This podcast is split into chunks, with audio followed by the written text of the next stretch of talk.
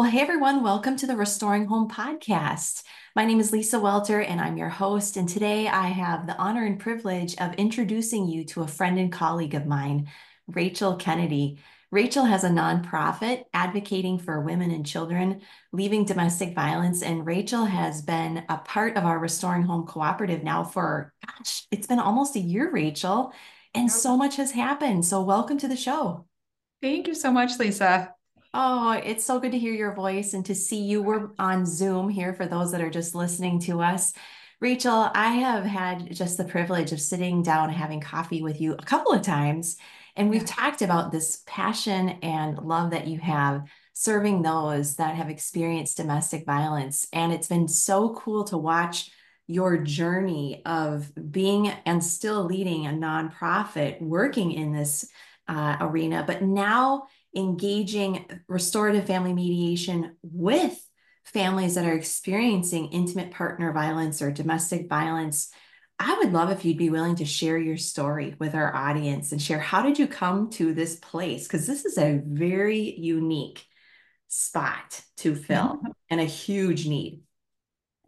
Excuse me. Yeah, it is. Um, so, just really briefly, I have domestic abuse in my past. Um, and after I got out of that with a lot of support, of course, people started coming to me and saying, Hey, my sister, my neighbor, whoever is going through domestic abuse, can you talk to her? Sure. Um, that was many years ago. And so, from that uh, is where my nonprofit started. And then, um, one thing that we began to figure out through our own experiences, my own, and then the people that I do the DV work with, uh, through our own experiences and that of our clients, is a lot of people in the professional world, specifically lawyers and therapists, don't really understand the dynamics of domestic abuse and um, what type of power play they're dealing with and manipulation and that type of stuff. Um, and I wanted to figure out how I could make a difference in that. And so I, I actually originally went back to grad school to become a therapist, um, which I really enjoyed. But then while I was in grad school, I came across your training, Lisa, to become a mediator. And I had always been fascinated by mediation, in large part because I went through it several times during my very long divorce. And it was a really difficult, scary process. And I just was like, I bet I probably can treat families a little bit better than that, make this a little bit more of a kind process. Um, and my plan was to to begin mediation part time and still continue with grad school to become a therapist. But um, after not very long, like just a few weeks, um, I actually ended up dropping out of grad school to pursue mediation full time so that's how I got to the mediation space in the first place. Um, and then I was kind of floundering a little bit, trying to figure out what am I going to do with this? Kind of what's my niche? And I do like a lot of things, and I'm I'm kind of focusing on a few different things. But like you alluded to, we had coffee, um, and I just kind of was like, I don't know really which direction to take this. And DV has been my passion, and so throughout the course of that coffee meeting a few months ago, um, we came up with the idea to to try to create a program where we could mediate DV situations. Um, and I don't know, do you want me to keep going or do you want me to stop with kind of how we got to this point? Go for it. Go for it. Keep going. You're on a roll. Yeah.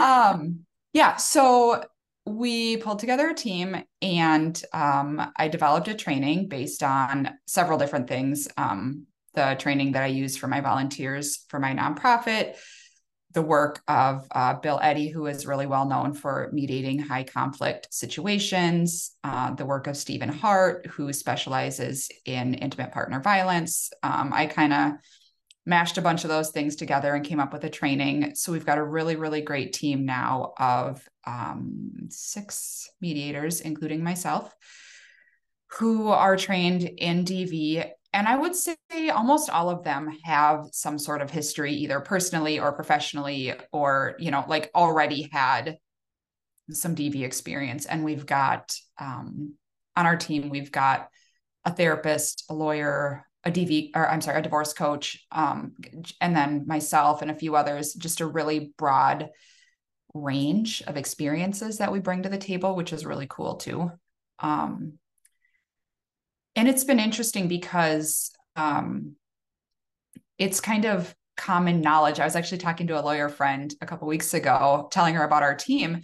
And at first, she kind of was like, Well, I don't really let my divorce clients go into mediation. That's a bad deal with DV and, or the DV divorce clients. And I was like, I know because I've been there myself. And the standard way that they do it is really problematic. But we believe that our team has really addressed those issues to be able to make it a safe, equitable, compassionate place for all involved to come to those resolutions that they need, whether it's you know regarding kids, house, all the different things um, that we're dealing with, either in a divorce or a you know post decree or those types of family issues. So I just love this. I think it's so powerful, Rachel, what you're doing. And, you know, I also have domestic violence in my history. And, mm-hmm. you know, I think you have done so much personal work to think through like how does this how did this impact me what did this experience feel like working through the courts and seeing how the adversarial process can actually exacerbate mm-hmm. matters mm-hmm. rather than de-escalate and kind of helping people come to a resolve in a different way. Same here. And I just think it's so cool that you're showing up in this space, honoring both parties mm-hmm. and respecting, you know, the two unique individuals that are coming into the mix, ensuring that there's safety for all of us. But I think I had heard this uh, quote as I've been I'm working through some of my dissertation work, and I landed on uh, a a description of intimate partner violence as the inability to partner or the failure to partner. And I was like, wow, that is a really nice way to kind of couch what has happened. And then for us as mediators to create space for now, what do we do mm-hmm. with this failure to partner with one another so that we can move on with our lives? So, talk about what is that actually look like as someone picks up the phone and gives you a call? What are the steps that you take, and how have you thought about making that a safe environment for folks? Yeah. Um, there that's kind of a multi-step process um, i talk to them i ask them some questions we have an intake that we work through um, and we kind of try to get a feel for uh, what level of stuff we're dealing with. Um, is there any imminent danger, physical danger, particularly? Obviously, we recognize the emotional abuse and the financial abuse and different things like that. But what we're concerned with specifically in mediation is is there a physical risk to meeting in the same space? And if so, we can meet online. And actually, um, we have the lawyer on our team has done a lot of work uh, in training all of us regarding the different types of restraining orders and the, the DANCOs, the HROs, the OFPs. And if those are in place, we need to see that paperwork. Um, we need to read what that says and see if it specifically mentions that they are able to mediate. And if it either says that they are not able to mediate or if it doesn't address it, then we have a protocol for going back to the lawyers or the judge or whoever is the appropriate party in that particular situation to say, can we mediate? These are the safety protocols we have in place. Um, if we do it in person, we have we have the options of different rooms, um, coming and going at different times, that type of stuff. Uh, obviously, we also have the option to do it online um, another safety uh, i don't know safety protocol or something that we have in place is that there will always be two mediators um, and we believe that will help to uh, balance the power di- dynamic i think just to kind of make sure that both parties are feeling heard and listened to um, and to try to decrease any chance that one of us could, you know, kind of accidentally uh, sway one way or the other, just to kind of help uh, the power and the neutrality and all that stuff with with having two mediators in the room at all times. Um, That's yeah. I, I love I that. I I don't know if I told you this like a couple of weeks ago. I had uh, a referral that came into me, and so both Rachel and I both do mediation actively for those that are listening. And I spend most of my time in child welfare, and occasionally I bump into a domestic violence case. And so I I stumbled into a situation in uh, outstate Minnesota, and it seemed like it was going to be pretty straightforward. It was a child welfare case. And lo and behold, there was a DANCO and there was a marital dissolution happening at the same time. And so there was this kind of crisis moment. Um, both parents had been using substances. And so they were both showing up pretty frazzled and ticked with each other. And we had this DANCO or harassment restraining order in place. And so they couldn't physically be present with one another. And and I was thinking about you and your team, thinking like, okay, well, let's see how this goes because I will probably be pulling in Rachel here in a moment. and the fascinating thing was they both said they wanted to do their mediation by phone and they couldn't speak to each other. And so I bounced between the two of them. I set up recurring meetings for two weeks and we met over uh, custody was their their issue related to their child welfare case. And I was pleasantly surprised to see the two of them come to a 50 50 agreement.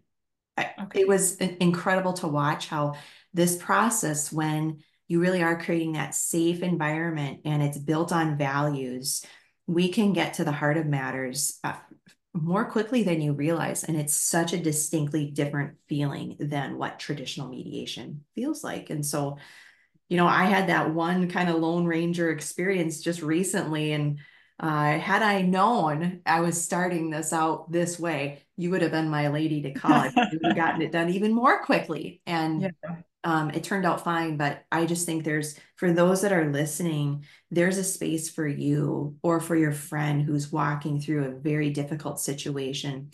And also honoring the partner who is causing or contributing, right? Like we can get ourselves stuck into these dynamics. Sometimes it's both people playing a role into this or contributing, right? Sometimes it's one. But I love how you're thinking about this, Rachel, and how you've trained and equipped uh, your team to do this.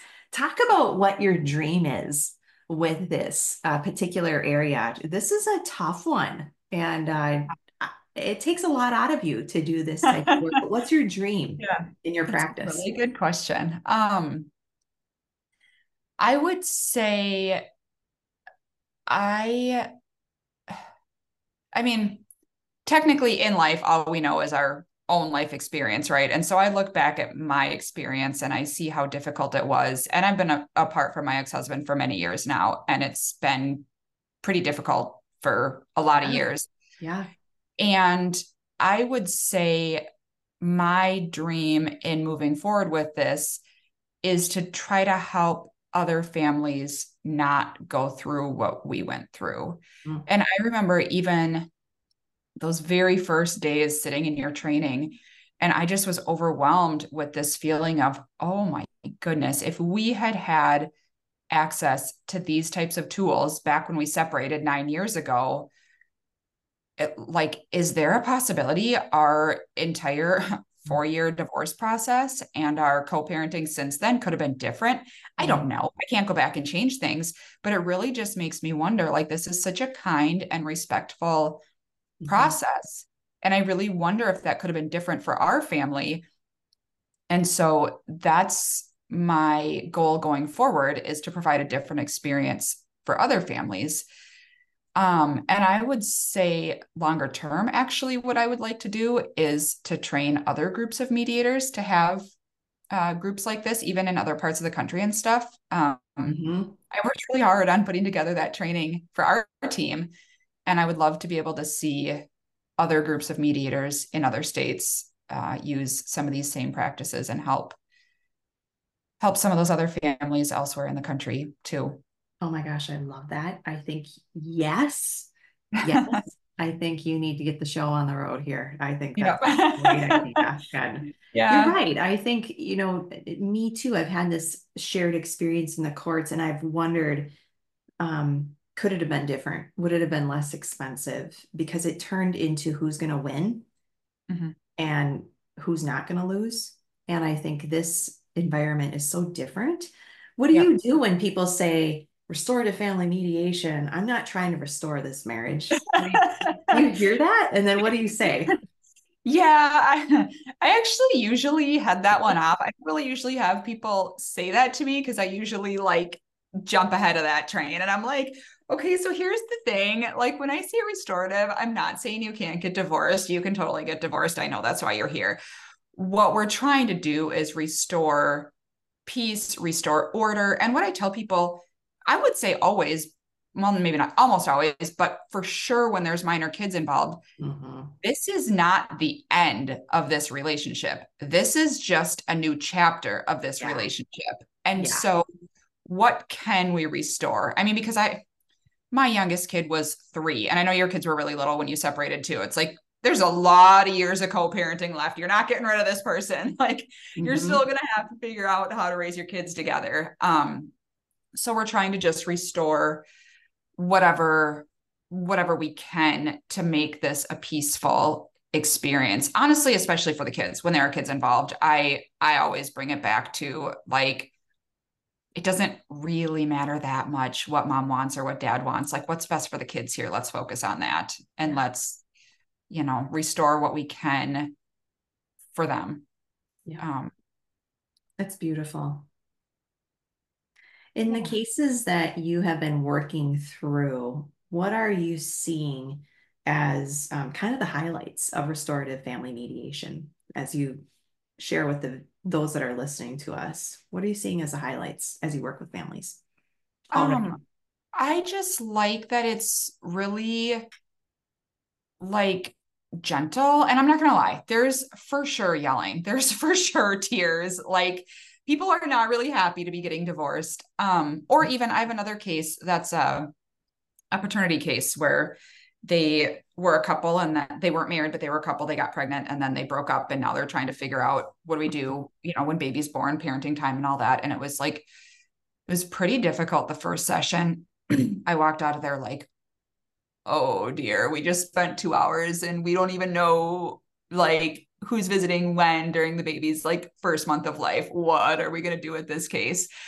And then we we came back together a couple weeks later and we worked through so many things and like they mm-hmm. really had the opportunity to think through process things from our previous meeting and i was like okay we got through 1% of the stuff in the first meeting and the other like 99% of the stuff in the second. I was like i don't know how that just happened but it was it was pretty magical, honestly, to watch that happen. Um, I and, totally yeah. relate with what you say. There is a sense of like magic, or what I'm noticing when people come back to the table, there's been a process of healing taking place Absolutely. within the process that we're um, offering to families. And so, talk about that. There is, I think, I see a strong element of healing taking place. What have you mm-hmm. noticed?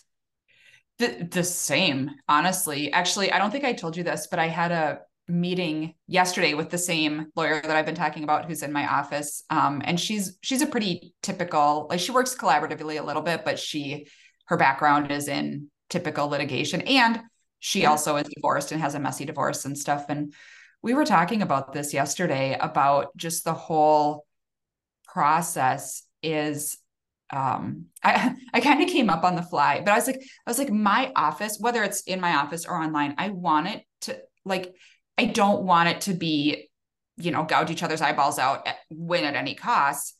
Like you're walking into my office and you're grabbing a cup of coffee and you're grabbing a cookie and i have a nice comfy couch in my office and plants and like i want this to be like just a really comfortable space. Mm-hmm. Um, and I kind of was like, so basically, it's like respect, autonomy, and cookies. That's what you're gonna find when you come into my office.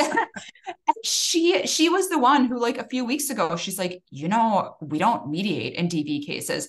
And then once I kind of explained, this is what we're doing, this is how the process works, she was like, oh and she's like, I have some people I need to connect you with. Mm-hmm. I was mm-hmm. like, was mm-hmm. like, that's mm-hmm. great. That's great. Because like mm-hmm. it, I think this process that we're using is so countercultural when you look at the typical family court process. Yeah.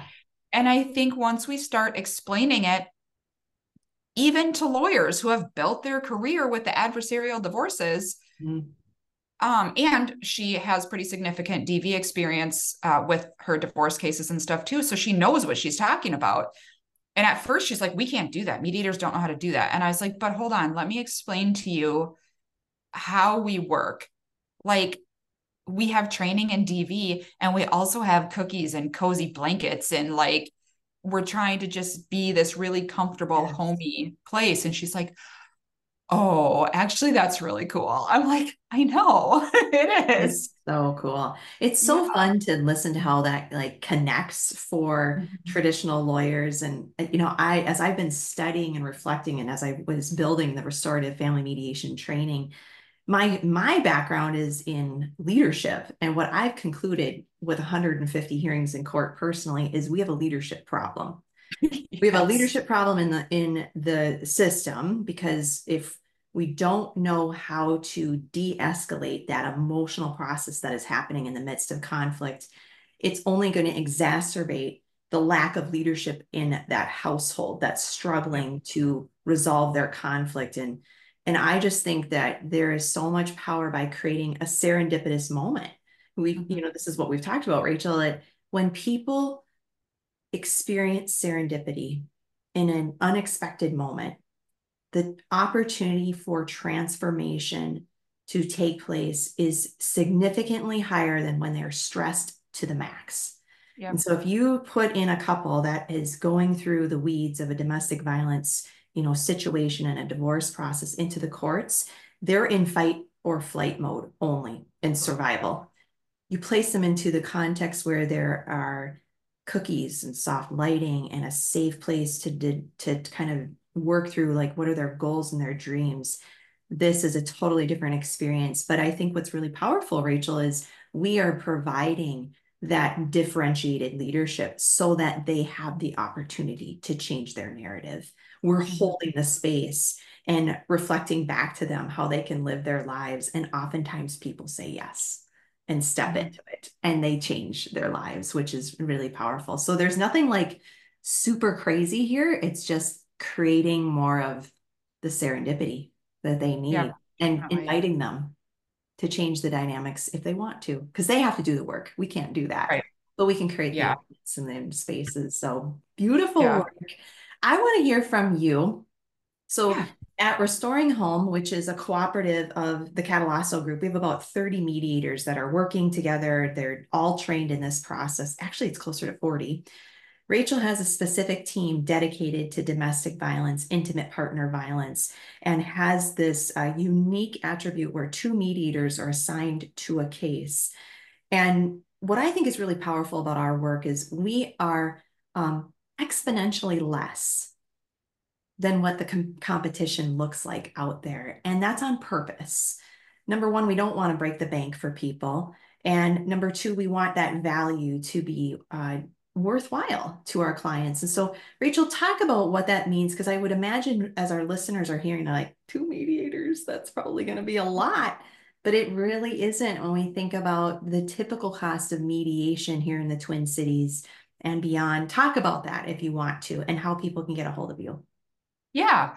Yeah. Um, we we actually will be having some referrals coming through uh, like shelters and and different DV organizations. So for people listening, if you're in that situation, um, we can talk to the people at the shelter. You can we can um, see if we can work that out. But we also do have um, private pay fees too and they are like lisa was saying less than what you're going to find for one mediator um, most places and we're we're pretty proud of that because mm-hmm. lisa and i both been through very long very expensive processes and um, we want to support families the best we can um, and yeah you can you can email me i think lisa will probably put my email address in the show notes, um, mm-hmm. but it's Rachel K at the katallassogroup.com. Uh, Lisa will share that. and we can get you set up and we can do uh, intakes and find out if this is the right right situation for you. Yeah. And so for yeah. those listening, you can go to the Katallasso group.com backslash domestic violence and see the team that Rachel has put together. There's some FAQs if you want to learn a little bit more, but there's also um, a, a button that you can directly email Rachel and get a hold of her and set up that initial call to see, is this the right fit for you? Um, what other supports might she be thinking about for your circumstance and then getting you connected yep. to the right uh, the duo mediator team to get mm-hmm. started. So, yeah. Rachel, thank you so much for joining me today. It was such a privilege to have you. Yeah, thank you so much, Lisa. It's great to chat as always. I know, absolutely. Well, we will bring you back to the show and hear how things are going maybe this summer um, and do another update if that's okay with you. I would love that. All right. Well, for those that are listening, stay tuned for our next episode. Please check out the katallassogroup.com backslash domestic violence. Until next time, friends, take care.